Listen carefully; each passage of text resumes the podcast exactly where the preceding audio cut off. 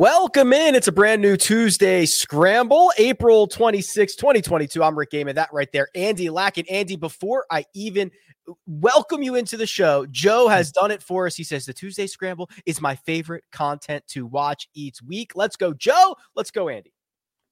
Thanks, Joe. That's awesome. That means a lot. You already uh, made my Tuesday morning. Yeah.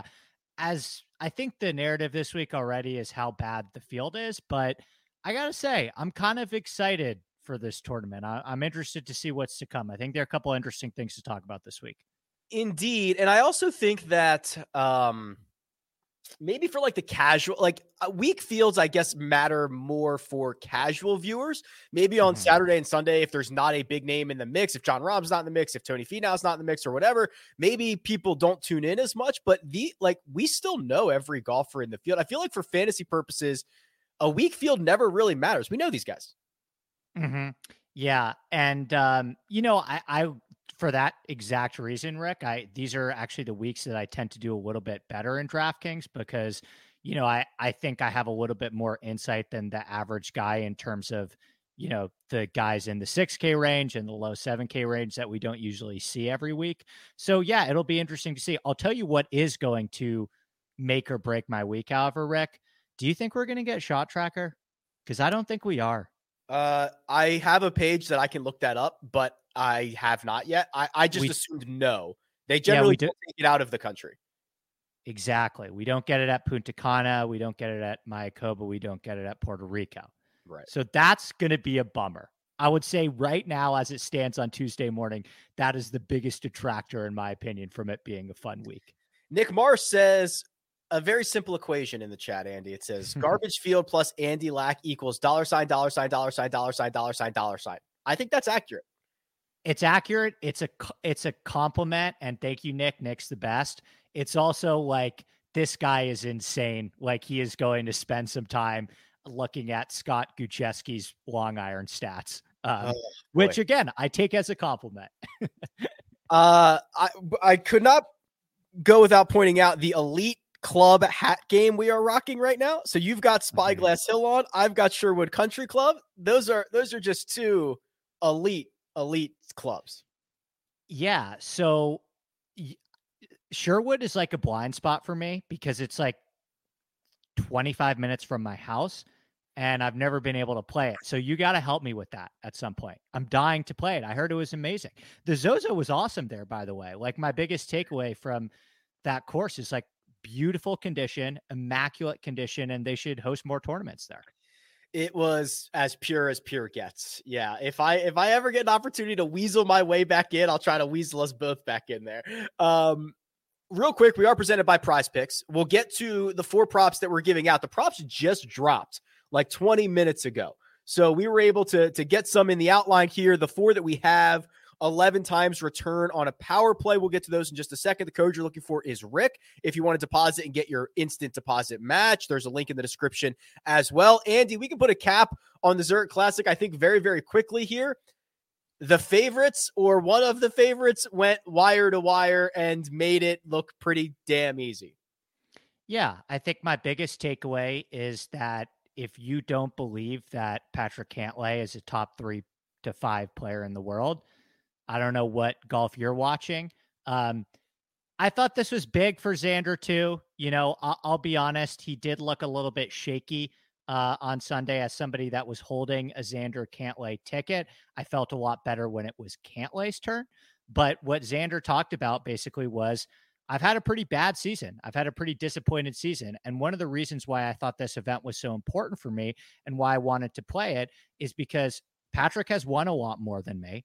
Mm-hmm. And I wanted to um, see how he looks in that environment. And I and I I wanted to use that hopefully as a confidence booster um, to help hopefully ignite my season going forward. So I think that this was a positive experience for Xander. Um, but I don't think there's much to take away other than they were arguably the best I don't know if they were the most talented team in the field. I think Morikawa and Hovland would have something to say about it, but they were undeniably the best partnership in the field. Right, which is seemingly more important in this format than just about anything Correct. else. Um I forget where I was going with this, but it, it's you know to see what they were able to do 119 strokes over the course of the two best ball formats 60 out of 59 is unbelievable. Alternate shot all good there. I was asked on hq uh, I think before the final round, what would it mean for these guys to win? I basically argued, Andy, nothing. You know, Patrick Cantlay gets to add another win to the resume. They both get 1.2 million bucks in the bank account or whatever it is. But I this does not change my opinions, thoughts, trajectory of these two in really any sense. No, and Xander would tell you the same thing. Xander would say, you know, this was nice, this was fun, but I still need to win a real event, which he does. And, you know, I think there's a lot of jokes that you can make about Xander. I, you know, he's played in the, he plays in the Tournament of Champions every single year, but hasn't won an official PGA Tour event since 2019. Um, but I, you know, I think the Zurich is what it is in the sense that it's a nice change of pace. It's fun for the players. Um, I really enjoy the alternate shot aspect of it and find the best ball aspect of it borderline unwatchable, in my opinion. I don't see any room for best ball on on the PGA Tour. They should do four rounds of alternate shot, but true alternate shot, where yeah. literally just whoever hit the last shot, if you tap in for par, the other guy tees off the next one, like pure alternate shot. Don't even let them choose which holes they're teeing off on. I just don't find best ball. I just don't find it very watchable golf, and I think all I think alternate shot is really fun um, I, I, think it brings like a, a, huge element of strategy that, and that's why we kept saying last week, Rick, when we did our Friday show too, is because of Cantlay and Xander's partnership, their biggest advantage comes on alternate shot, right? Because they right. know each other's games so well. And I think that's fun. That's where the strategy comes into play. Whereas, you know, you play better ball on a course like TPC Louisiana, and it just, you know, it turns into a little bit of a, a birdie birdie contest. I can't remember what their odds were when we did the Friday scramble. I think it was like plus 150 or something fairly outrageous. And we got, I don't remember what we said, but there was a comment afterwards that it was something like, wow, you guys are already handing them the trophy and there's hmm. still three rounds to go. And I was like, mm, yeah. And like, kind of look at what happened. Like their best format, they hadn't even played yet and they'd already shot a 59.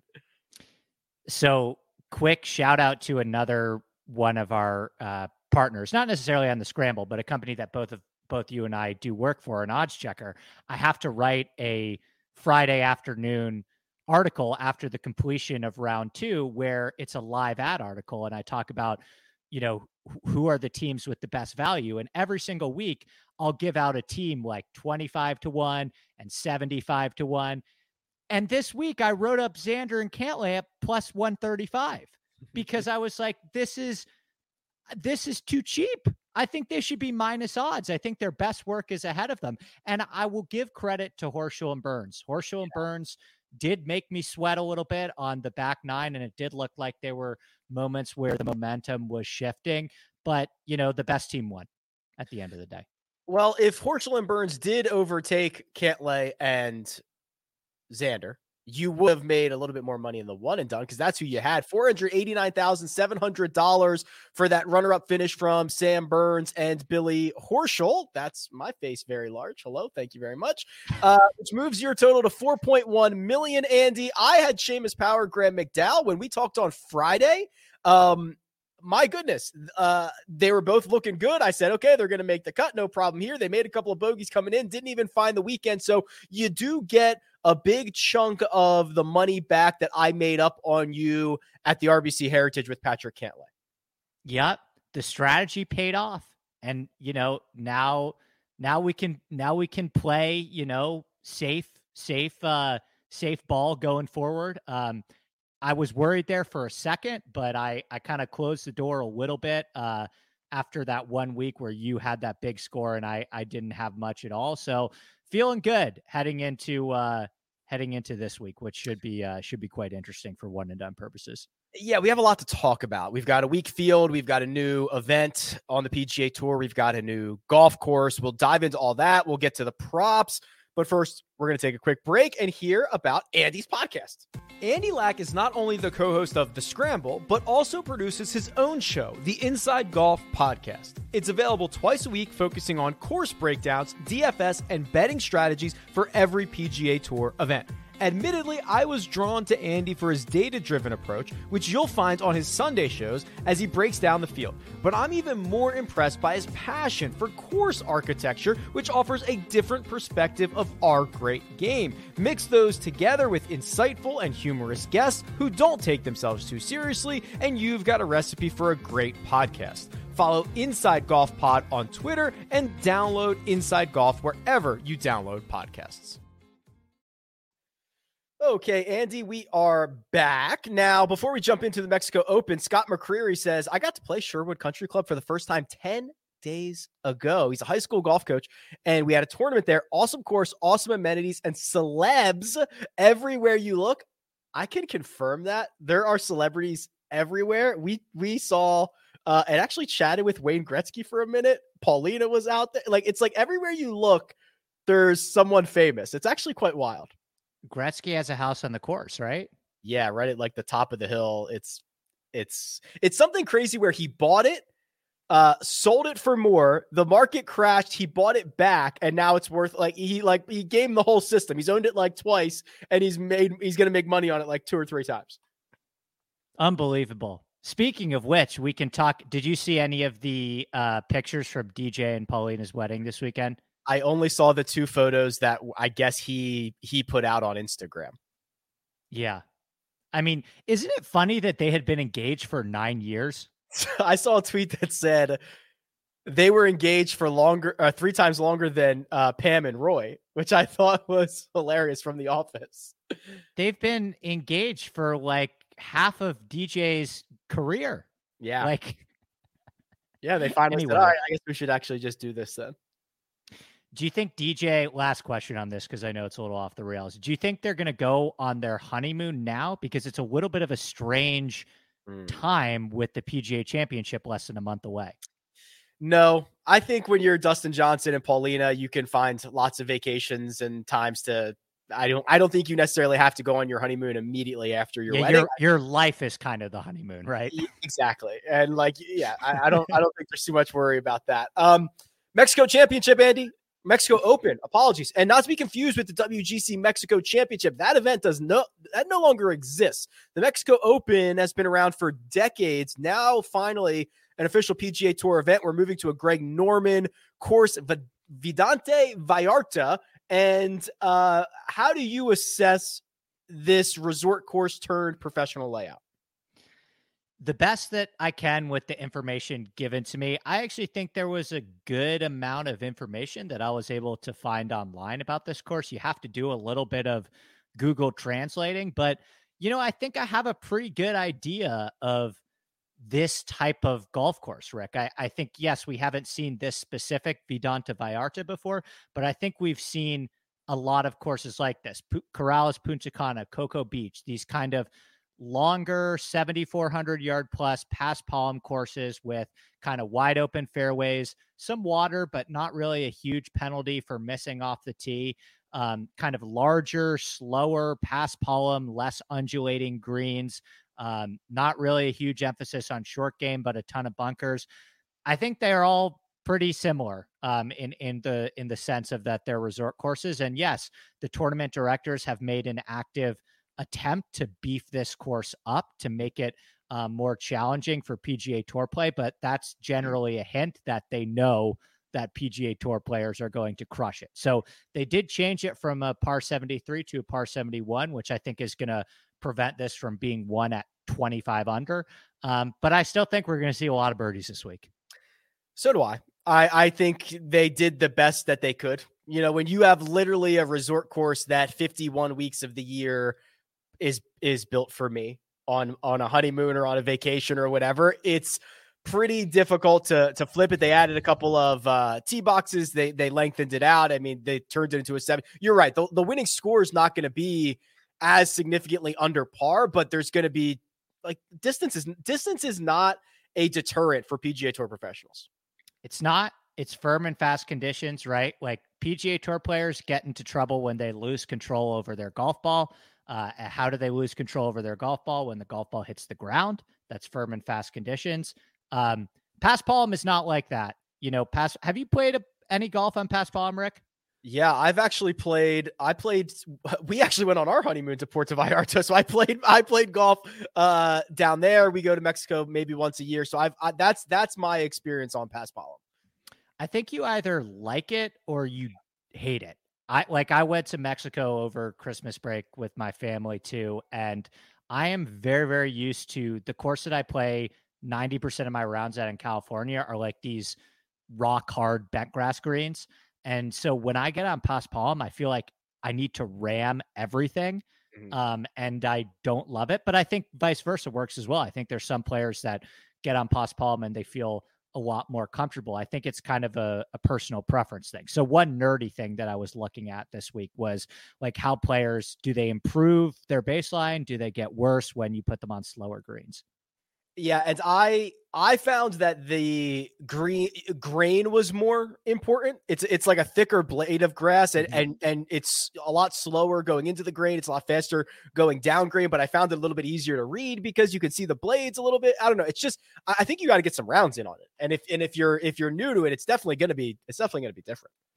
Yeah, and the reason why that is, uh, not to get too into the agronomy, but it's it's a grass that can withstand the heat mm-hmm. really well. And that's why you see it so much in tropical climates. The downside to that is you can't really make it as fast. You can't really control it um, and make it as fast because it, you're right. It is a thicker blade of grass. So, yeah, I agree. You know, I heard Patrick Reed's been like down there for a little bit, just just kind of at in Mexico, maybe having a little extended honeymoon with with Justine. Use GolfX been a little been a little quiet. I wonder if we're going to get a statement to how they feel about uh, Elon buying Twitter. Uh, but yeah, that might be an interesting thing that that we can talk about that I've that I've heard through the grapevine this week. well, he better work on his driving and all that. It doesn't matter what, what he does on the greens if he can't get there. Uh, if you had forty four billion dollars to spend, uh, what would you do with it? Would you buy? You wouldn't buy Twitter. No, I'd probably buy a golf course or seven. I would. I would. Buy, I would buy Bandon Dunes or something. Yeah, I'd, I'd have one built and not let anybody else play it and just like let it just be like my own private, like basically what Jordan did, but even I was gonna say, have you heard? Have you heard? Um, and shout out to our friends at Golf Digest. I actually really enjoyed that po- recent podcast that you did with our friend Steve. Um, have you read some of the stuff on Jordan's course? Like Golf Digest has done articles on uh, the course. It, it's cool. Yeah. It's it's basically uh, built to gamble. So yes. it, it, the 18 holes, the way it is laid out, like especially on the back nine, like every three holes, there's a way to kind of loop back. Like you could loop back to the uh, to three holes prior if you want to press, or if you need to play more holes, or if you need to do. It's like built in a way to allow gambling, and it's also built like specifically for Michael Jordan. Rickie Fowler had a good quote where it was like how, whatever distance Michael Jordan hits it, it's very wide to that point, and then it completely narrows up. And these guys, like the pros who hit it further, have a lot more trouble finding the fair. It's like built for Michael Jordan's game. you know what's really funny about that too, Rick, is that um, so Chicago Golf Club is like one of the most iconic, old school, snooty golf clubs in in the country. It has like 150 members. And one of the things that Chicago Golf Club is they don't allow gambling. So they mm-hmm. don't want you to gamble. You have to be like very hush hush about it. And they denied Michael Jordan membership at Chicago Golf Club because they deny every famous person. They just they have they don't care about money. They have no interest in having any fanfare. They get asked to have US Opens there all the time. They say no every single year. It's the best golf course I've ever played in my life. Anyway, so I think it's funny that Michael Jordan gets denied from Chicago Golf Club, the one club where they prohibit gambling, and then he just builds his own golf course where he's just completely leading into gambling. Yeah, if I ever find uh, forty-four billion dollars laying around, I will definitely uh, go that. I guess I don't need even forty-four billion to build my own golf course, but that would be that would be nice. Uh, real quick before we get to props and other stuff, uh, Jon Rahm is not only the favorite, Andy. He is uh, the heavy favorite. He is he opened at four to one after Daniel Berger withdrew on Monday morning, he went to three and a half to one. Uh, to give you an idea of the guys that have won on tour in tour events at three and a half to one odds or shorter, I went back to 2013 to look at this, Andy. You know how many instances there are of a guy three and a half to one winning a PGA Tour event. Well, how many times have there been where like what's the conversion rate? How many times have there been when there is a guy as low as three? So it kind of depends on how you want to do. There's a lot more like the tour championship because obviously yeah. starting strokes. Uh, but it does not it, it happens more than you think. Um, there's probably I'd have to go back and count, maybe a couple a year for the last eight years. So maybe like 15 to 20 instances of guys that are actually that short. I'll say six. It's three. Three. And one of them is Dustin Johnson at the 2020 Tour Championship. He started at 10 under par. So you might not even want to count that one. Uh, Spieth in 2015, that amazing year he had, he won the John Deere Classic at three and a half to one. And Rory mm-hmm. McIlroy 2015 won the Wells Fargo Championship at three and a half to one. Did you see the stat that I put out on on Rahm yesterday about how he's played five tournaments since the COVID restart, where the strength of field's been lower than 400 and yeah, he's his missed best, cut twice and he's like uh, 14 17 38 yeah so i will say this about Rahm, and i did a full i did like 25 minutes on Rahm on my podcast deciding whether or not to play him in DraftKings. I think it's a very easy decision in the betting markets. And I think it is a very difficult decision in DraftKings what to do with Jon Rahm, if that makes sense. For sure, because Jon Rahm was also three and a half to one at the I think it was the Fortinet, and he was like twelve thousand five hundred dollars or something like that, and now he's 11 3, 11 4, whatever it is. Um, just for kicks, I went and looked at other worldwide events in which guys were winning events at like three and a half, three to one, and I mean it's a joke, right? Like Brooks Koepka, three to one, the Dunlop Phoenix Open, Brandt Snedeker, the 2016 Fiji International, uh, Jordan Spieth won the Aussie Open. Uh, Scottie Scheffler won that 2020 Maridoe The during COVID, remember some of those guys got together and played uh, that Maridoe event. He won that at three. Like that's the like that's the joke. Right now, it's a full field PGA Tour event, and this guy's three and a half to one. I like Tokyo Swan in in the uh, chats idea. Is Rahm what are does Rahm have lower odds to win the tournament than he does to miss the cut? I can find out. I would. I think you um you could bet both, right? I, I prefer the miss the cut side, but like it's it's definitely in play that he misses the cut. One point that I brought up on my show yesterday was I think Rahm has told us before that he gets really frustrated. Did you find it? Eight to one to miss the cut. That's like wild. Two, more than twice the odds for Rahm to miss the cut than win the event. It's a good. I may tweet that out later. That's crazy. Um, I think the argument for Rahm to not the argument not to play Rahm is that um, he has told us exactly how he feels about these types of golf courses. This is not a golf course that I think is going to accentuate his best skill set and necessarily separate what Jon Rahm does best from I don't know, the Michael Thompsons and Austin Smothermans of the world, right? You're going to have to make a million putts. So I think there are a lot of times where, you know, if Rahm starts out even through his first four holes and he looks up at the leaderboard and sees that Austin Smotherman is six under through six, he's going to be like, what, what am I, what am I doing here? You know what I mean? Like, I think he gets really frustrated by that. No? For sure. And if that's how the first six holes go, I'm I will probably do pretty well this week. If Jon Rahm is even through six and Smotherman is six under through six, I think that's a very uh, I'll I'll sign up for those first six holes right now. Any day of the week. Any day of the week. So I, again, I think it gets complicated in DraftKings, but uh in the betting market, I I think I like the miss a cut a little bit better. It's implying that he wins this event 22% of the time. That's that's the implication. Tough to pull off. Okay. Andy, we got to do the props. So here's what we're going to do. On the other side, we're going to prop it like it's hot. We've got four props. If you power play them all together, it's an 11 times return on your investment. Use the code Rick. The link is in the description. We'll see if we can pull off another four for four day. And we're going to do that after a quick break. All of the tools and data that you see me use on this channel is from my site, rickrungood.com. RickRunGood.com is one of the largest golf databases on the planet, and it's geared towards making your DFS and betting research process as efficient as possible. There are literally millions of data points in the database, and while that might sound intimidating, the tools that I've built allow you to cut through the data quickly, choose what's important to use, and even build lineups that are ready for import directly into DraftKings. Outside of that, membership gets you access to the Slack channel. Currently 2,000 run gooders who are ready to share insights and have a little fun. I love it and you will too. Sign up at rickrungood.com. Okay, Andy, let's prop it like it's hot. And before Armina releases the board, uh, new course, we know it's a par 71. We have an idea of how we think it's going to play, but we're a little bit blind in weeks like this. It's outside of just the advanced reconnaissance that we've we've been able to do.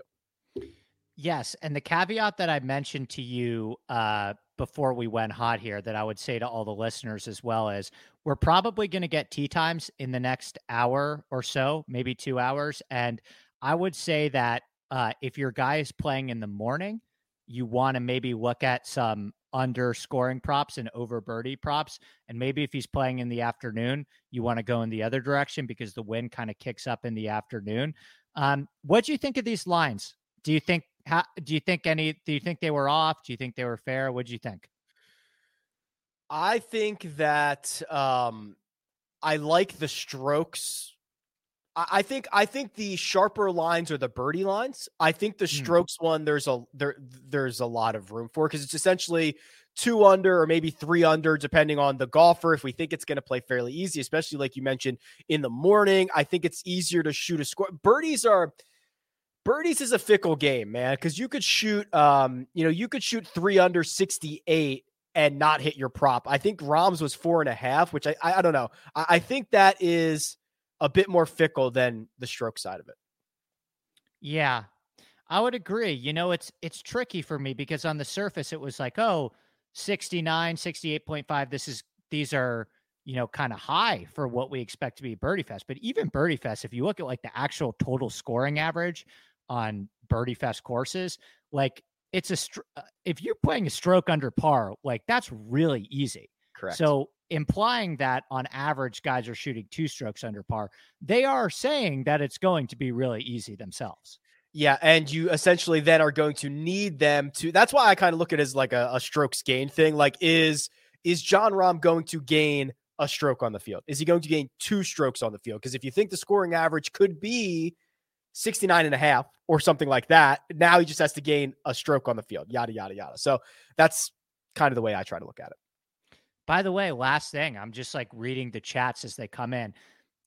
It's completely opposite ends of the spectrum. Like half the people think that Rahm is going to miss the cut, and the other yeah. half of the people think he's going to win, which I think makes it so there's no in between. Like you either are total, and that's kind of how it feels on DFS. You kind of almost have to lock Rahm in and play him in every single one of your lineups to get leverage on the field, or you just fade him entirely. I think that's really fun. It's interesting.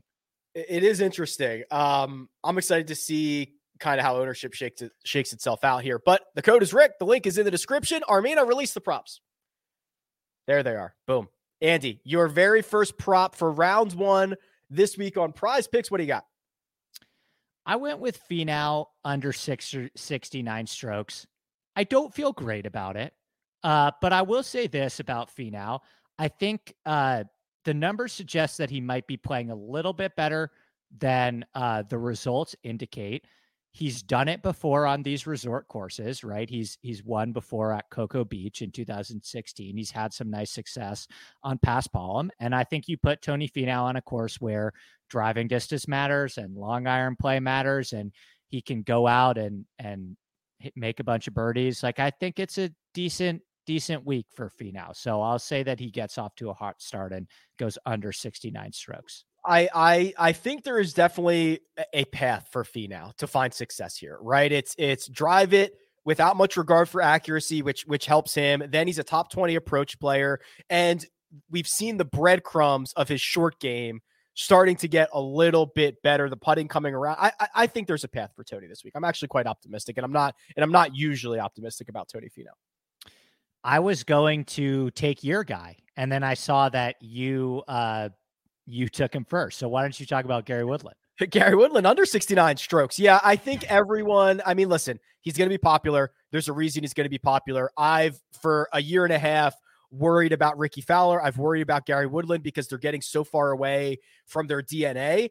Gary looks back to me. He's hitting it far again. The ball striking is there. It's what you want to see from what is assu- uh, presumably a very healthy Gary Woodland, and now it's turning into results. Andy, it's like three straight. It's like three top eights in his last six starts. I, I just think we're getting good version of Gary back again.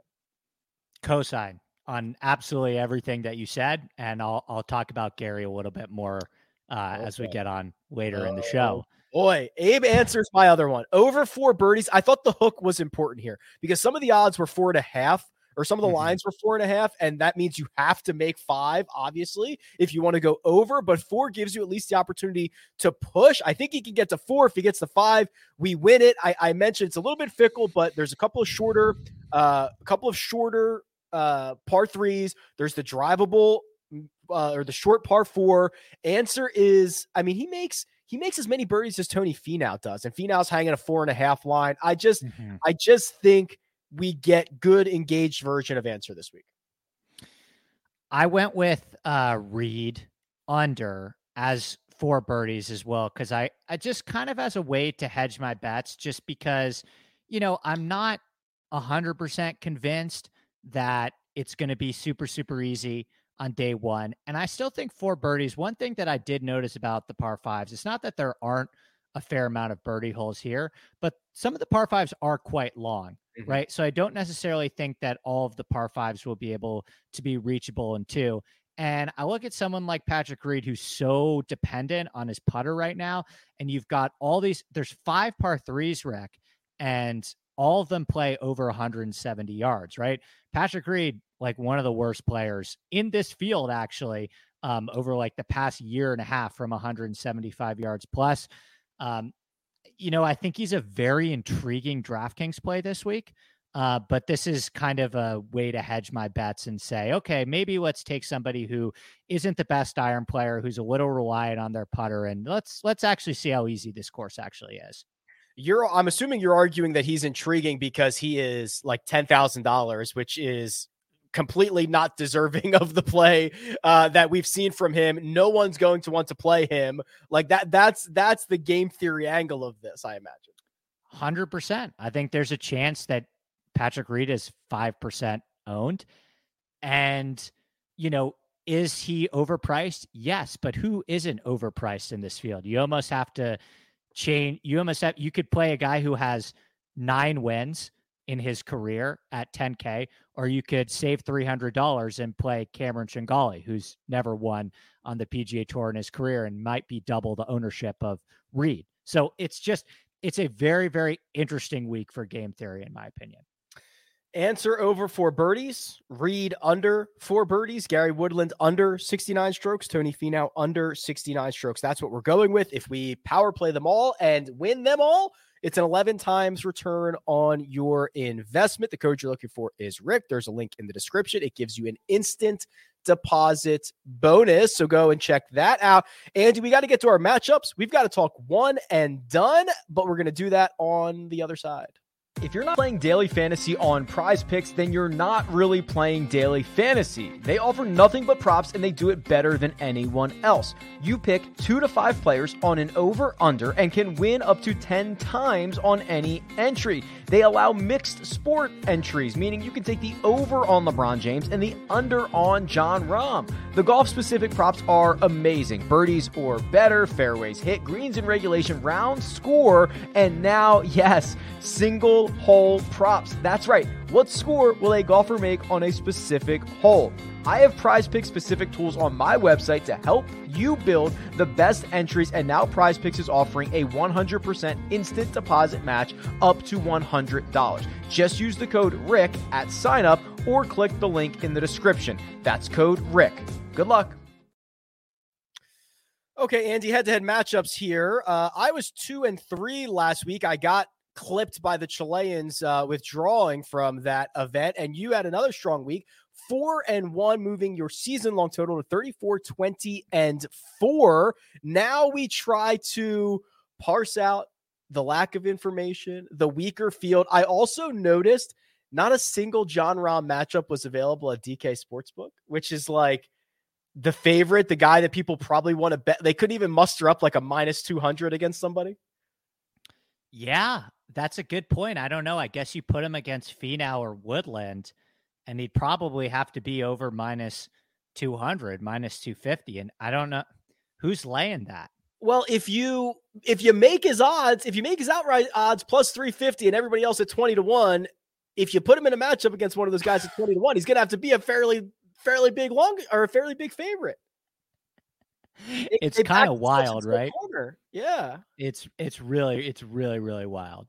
Um, Um, anyway. the other thing is $44 billion. Here's what I would do I'd build a golf course and I would build a golf specific sports book somewhere that just lets you choose which two golfers to put against one another. And if I want to take Jon Rahm versus Doug Ghim and I want to pay minus 700 for it, I'll do it. Just let me choose and have the computer create the odds.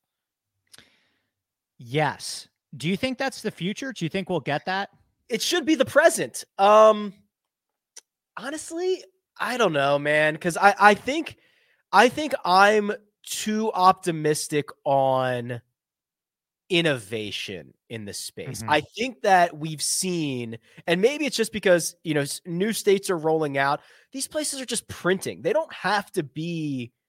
They don't have to be good books right? They don't have to like you see the like people get limited to like 12 bucks in some like they don't have to be good books because they're making money hand over fist. If there was more competition to be a good book, I think you'd see stuff like this. Good point. And I think, you know, the books, what we are seeing, which is positive, is competition in the marketplace, right? For We are starting to see, like, have you noticed this year the odds boost thing? I feel like the odds boost thing is like kind of a new thing that I never really noticed this year, but now it feels like every single week, all of these books are competing for our money and offering all of these like crazy enhanced offerings. Yes, and my my worry uh, is that, well, and it's kind of already happening. I mean, like WynnBET is like basically out of the business already, and you know, nine months ago they were spending a ridiculous amount of of money, and they're probably going to be sold at some point. Like, what I worry is that DraftKings and FanDuel, because they have all the user accounts already, will ne- then just be the two biggest sports books, and then they will be able to just do whatever they want. They won't have to offer boosts. They won't have to offer. They won't have to offer anything if that's the only options you have. Well, Rick, you just got called the Elon Musk of golf gambling, so I think it's on you to figure it out. Is that a compliment or a uh, not? so No idea. uh, yeah, I'll um, yeah, I'll work on that. I'll I'll see what I can do and change change this whole thing. That'd be nice. All right, matchups for this week. Tony Finau, Abraham Ancer. That's our first one. Uh, you and I have both both gone in the same direction here for the first two. Who's our pick for this matchup? I went with Finau. This is unquantifiable, and I tell people to stay away from unquantifiable, but I'm breaking my rules this week. Outside of Abe's recent form, which isn't great, he might be hurt. He's been withdrawing from a couple tournaments. I don't love. I think a lot of people love that Abe is in Mexico this week. I don't know. I feel like he's going to be in a lot of business meetings with Grupo Salinas discussing his tequila company. Like, I don't he went on a podcast earlier this year and talked about yeah he was excited for the tournament but he's never seen this golf course before he said that and it's just it's a lot of pressure and i think he's going to have a lot of other duties this week outside of golf so i'm going to go with Finau. how's that for a weird reason That's a good one. You know, Carlos Ortiz has been way better in Mexico than Abraham Ancer has been. great point bet last time carlos ortiz played great was at Mayakoba when he almost won That's the la- yeah. The last time he played, and he- literally and, like literally last time he played well was in Mexico, and he's been like I think it's got like four straight top twenties in Mexico, something something like that. Um, yeah, I, I mean, listen, I, we we talked about it. I I think this is one of the better setups for Finau. I think we're starting to see signs of him playing well again, or at least the short game being better. I'm I'm optimistic. Maybe we try to catch him a little bit early here. Uh, the next one's Patrick Reed versus Doug Ghim. We both went with Doug Ghim. Andy, I okay. I get he's got a bunch of victories. I get the long term stuff with Reed. I don't have any evidence of him being good at golf for the last nine months. again, I think there are certain markets where you could make an interesting case for Patrick Reed. For I sure. do not think the matchup market is one of them. Yeah. I don't really have a ton of interest in playing Reed in matchups. And I would imagine that Ghim is still the underdog to him, right? Ghim Yeah. is It was I think Reed was 8.9K. minus 120. Yeah, Reed's minus 120. Uh, Doug is even money. Okay. So, I mean, Ghim's like 8.9 in DraftKings and Reed's 10. But, you know, I think the range of outcomes with Reed is a lot higher than the range of outcomes with Ghim. I think there's a high, yes, Reed has more upside, but I think Ghim is safer, as crazy as that sounds. Um, so I would rather play Ghim in the matchup. You are uh, you are definitely onto something with the Reed exposure that you would want would be high risk, high reward things. Uh, not necessarily beat one other golfer. Something that is, you know, you want a little bit of a high floor for. There are ways to deploy Reed, but this doesn't feel like it. Yes. Co- completely agree. So I, I think Ghim is probably the safer play in matchups. Gary Woodland versus Sebastian Munoz. Uh, we split here, but I, I'm just trying to catch up with you, catch up to you. Like I, I, I love Gary Woodland in this spot. I think there is a decent case for Sebastian Munoz, so that's who I went with this week. He's a streaky player. Uh, the putter's starting to look a little bit, a, a little bit better. I think when he gets hot, he can make enough birdies. I went with Munoz, but I will admit I'm, I'm just, I'm just playing catch up here. Yeah, I went with wait, look, I don't even remember. It was You went- Munoz and uh Yeah. I went with Gary. Why'd you go Munoz? Make the case. Uh, I I just think that he can get hot. I think that we've seen the play start to turn in the right direction, and uh, when he drives it well, that's like that's when you know he's on. I just I just wanted to be different than you because you put Gary Woodland in the outline first, and I'm trying to play catch up. Fair enough. Are you concerned? Tokyo Swan just bringing the absolute fire today. Munoz back injury and caddy change. I was aware that he's been withdrawing a little bit from tournaments. Had no idea about a caddy change though. You would be surprised. I think there are, that's another thing we got to get to the range report at how often mm-hmm. some of these guys are using, whether it's for a week or the Florida swing or just like they're switching. There's really not as many secure caddy positions as I think we want to believe there are because we only know the caddies for the top guys that are very successful, that hang around for a long time. You, like a lot of the field is switching a lot. Great point. Yeah, and there's been I've seen a bunch of weeks where you know guys have had a fill-in caddy and they've been awesome. So okay, I like the I like the play on Munoz. That's interesting. Uh, Kevin Streelman versus Lanto Griffin is next. We are both on the same side here. I thought you might take the Lanto side, Andy, because I know when I listened to your pod, uh, he's someone that kind of popped early in the week for you, but we both ended up on Kevin Streelman here. Did we? I meant to put Lanto. Oh, you want to change it? I'm changing. All right, switch it up. I assumed you were going with Lanto, which is why I went with Streelman. Although Streelman's been pretty good recently. I'm going with Lanto. I think Lanto is kind of underpriced and undervalued in this field based on, you know, my metrics. Um, which is interesting to me because it's not like he's playing all that great golf, but I think some of the stuff I'm looking at suggests that he's playing a little bit better than the results indicate. Um, so I'm going to roll the dice with Lanto here.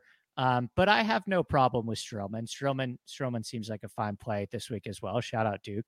Yeah, 16th at the Honda Classic, 22nd at the Players, 7th at the Valspar, 18th at Valero. Missed the cut at the RBC Heritage, but that was kind of short game stuff. He's driving it well. Uh, yeah, he's a savvy vet. He can get himself around a new golf course. So we'll find some blood there. Kevin Streelman versus Lanto Griffin. And then finally, these two who are basically, you know, in that second tier, Andy, behind John Rahm in terms of uh favorites. Kevin Na versus Cameron Tringale. What Okay. in the wide Yeah. world of golf do we do here?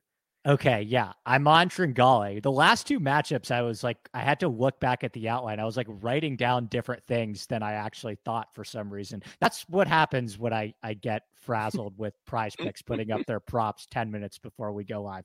Anyway, I think Cameron Tringale is relatively safe this week. I think the inverse argument that we made about Patrick Reed can be made for Cameron Tringale uh, in the sense that I feel pretty comfortable that he's going to make the cut and play well here. Although he has actually has missed a couple more cuts this season than I would have expected. Um, I don't love this golf course for Kevin Na, but I'm interested to hear your case because I I presume that you're pretty high on him this week, given what's to come. Well, we'll we'll talk about that, but yeah. So I'm I'm not very confident in this to to be to be quite honest. But um, Kevin Na is someone that I think is very hard to model and very hard to understand. And to put it simply, he just puts the ball in the cup. And it's it's never pretty. The stat models never really like him because he's a hair reliant on the short game and all that fun stuff, and he doesn't hit it very far gains a lot of strokes on approach, or at least has dating back to like the start of 2022. The putter can get scorching. He has legitimate win equity, which I don't think a lot of the guys in this field could argue. Um, I think he's I actually think he's quite interesting in in DFS formats as well because I don't know what the public perception is going to be around Kevin Na, but I think he's incredibly difficult to model and he just he just finds a way. He's he's does a lot of the Reed stuff, except he's actually coming in in good form. Like right. Kevin Na almost led, I think he was second to Cameron Smith in approach at the Masters. 9.4 strokes gained on approach at the Masters. Yeah. So you can't, at this point, you kind of have to put a little bit more respect on his ball striking, too. Oh, for sure. The the thing I'm most worried about is um, he's very short off the tee, very accurate, which is not really what I'd like here. But if he can find, you know, if he can gain multiple strokes on approach uh, for, uh, this week. Like I think that that's that's his pathway to being inside the top 20. Okay. I like it. Fair enough. One and done. You are back to $2 million clear. Uh, we have both implied who our picks are going to be. So, Andy, officially, you are rolling with Gary Woodland. I guess I'm going to go with Woodland, right? I mean, I, I, I yeah, you should. It's tough. It's tough this week. Do you have Rahm left, by the way? No. I used him at the players and got forty six thousand dollars for him. You used him at farmers and got four hundred and forty five thousand. Okay, so I think Rahm is an intriguing one and done play um, this week, and I think Woodland is probably going to be. I would make a guess. You, I want to hear your take on it too. Um, I would say the two most popular one and done selections this week are probably going to be Finau and Woodland.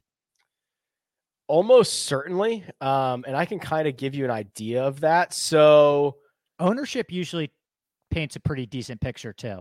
That does, and there's also um, so the, one of the the pool the the site that I use for the the Rick Rungood one and done is officefootballpool.com, and they show you the site wide picks before it locks. And that is very, very much in line with what you see across the industry. So right now, the top five are Abe Ancer, Gary Woodland, Kevin Na, believe it or not, Cameron mm. Tringale, and Tony Finau. Those are your top five. Not surprising. So I think if you're playing in a bigger pool, maybe look at Rahm, maybe look at Patrick Reed, maybe look at a guy like Cameron Champ if you're trailing and really need some upside. Maybe look at a Munoz. Uh, but between me and you, I feel pretty comfortable with a $2 million lead just rolling out Gary Woodland. Yeah. So I, f- for sure, that's, that's the play. I, um, I saw that you had Gary Woodland, so I didn't want to take Gary Woodland. Obviously, that doesn't make any mm-hmm. sense. I have already used Rahm. I've already used Tringale. I've already used Finau. And I think there was somebody else that I was looking at that I wanted that I'd already used. So I'm like, I, I kind of backed myself into this, and I'm I'm just buying the couple few percentage points more of win equity that Kevin Na has over some of these other guys. And I hope I find my yearly, like if I get a yearly Kevin Na win or a yearly Cam Champ win this week, like I would not be surprised, and I would probably benefit off of that. And where else are you going to find a week where Kevin Na and Gary Woodland are both sub 30 to 1, right? Yeah. Yeah. Uh, let's talk about the Rom thing a little bit because I I do like kind of using Jon Rahm here because if you have if you if you have not used him, if you haven't used him for the players, the largest purse on tour, if you haven't used him for the Masters, uh, what are you saving him for? Another mate? You're not probably not going to use him at the Open Championship. I guess you're saving him for the US Open, the PGA Championship, depending on if your league goes into the tour. I don't know what you're saving him for, but if you want to talk about expected value, if you believe the three and a half to one odds, and this implies he's going to win it 22% of the time, and 22% of the time he's going to get 1.3, 1.4 million dollars. Like, it's not the worst place to use him. I 100% agree with you, Rick. Um, I think it depends on your position. I think it depends on contest size too. The only thing that's interesting to me that I would say is the drawback is I was surprised at how small this purse is. So I'm wondering if it's the same amount of money almost if Jon Rahm finishes like solo third in the US Open. Is that just as much money as winning this tournament? That would be kind of the only question that I would have. Yeah, I'd have to look at that. Um Sorry to put you on the spot there. No, I'm just trying to think. What did Rahm finish at Farmers, second or third, right? That was 445. Third. I'm yeah. trying to look at the play. I mean, what did Berger finish at the players? Although that purse is kind of crazy. That was 327. He finished it, 14th, I think. Okay, jeez, oh my god, there's so much money in that thing. Um, this is a 7.3 million dollar purse. So this is basically the same. Man, it, it really it's like the Wyndham it's, Championship. It's on the lower end, right? It's the lower end, yeah. But you know, Rahm's odds imply that he's going to win this tournament 22% of the time, which I don't agree with, by the way. Right. But he's not, he does not have a win probability above 10% at any of the majors or any of the tournaments later this year, I would presume. Like you even put him in a FedEx Cup playoff of, I mean, and what's he going to play the rest of the year? This is the only tournament I would, I mean, it's, it's probably, he's not going to show up to the John Deere or the Rocket Mortgage, right? Or the 3M. He never plays those ones. Now it'll be like the memorial, um, which you know, if you're a vengeance guy. Oh yeah, oh uh, the vengeance narratives. I can see it already. Oh, it's going to be massive. It's going to be massive, and everyone's going to pick him that week, right? So everyone's saving Rahm for Memorial and PGA Championship and U.S. Open. So you're getting the case is basically you're getting him at his highest win probability of the season at low ownership. I think I'm getting convinced. I can't use him here, but in other places, um, I'm very intrigued. Andy, appreciate you, brother. Um, you can be found on Twitter at ADP Lack Sports. We didn't get a chance to talk about it, uh, but I do want to pick your brain at some point. You have a new pod out with um, Mike Cavalunas, who uh, does a lot dude. of smart things on the internet. I've, I've, exchanged a lot of emails with him and phone calls and stuff like that. And uh, it is, I, I think there is also a void. This is something we can talk about offline for just kind of some more – general but specific fantasy strategy, pool strategy, betting strategy that kind of lives on more than just the three days of content that we generally create. I think that's honestly more like lineup reviews, things like that. Like I just think there's, I think I, I think there's more to be done. So that's what I've basically been doing in my t- two most recent podcasts, and people have been loving it. So I'm with you 100%. Um, thanks for the plug there. Michael's a really, really smart dude. Go check out that podcast. And we should, yeah, we should. I'd love to get you and him on something together that we could all do. Maybe we bring him on the scramble one time or something. Well, that's like a good that. idea. Oh yeah, like we yeah. don't just have a show twice a week that we could bring other people on. I always forget about that part. Yeah, we just bring them. Uh, that's that'd be like a good Friday. That'd be like a good Friday show. Agreed. Agreed. Okay, uh, follow Andy on Twitter at ADP Sports. Armina doing all the hard work behind the scenes. Thank you very much. You can find me at Rick Run Good. This has been your Friday, Tuesday scramble. oh boy, we're off to a great start. Catch you next time.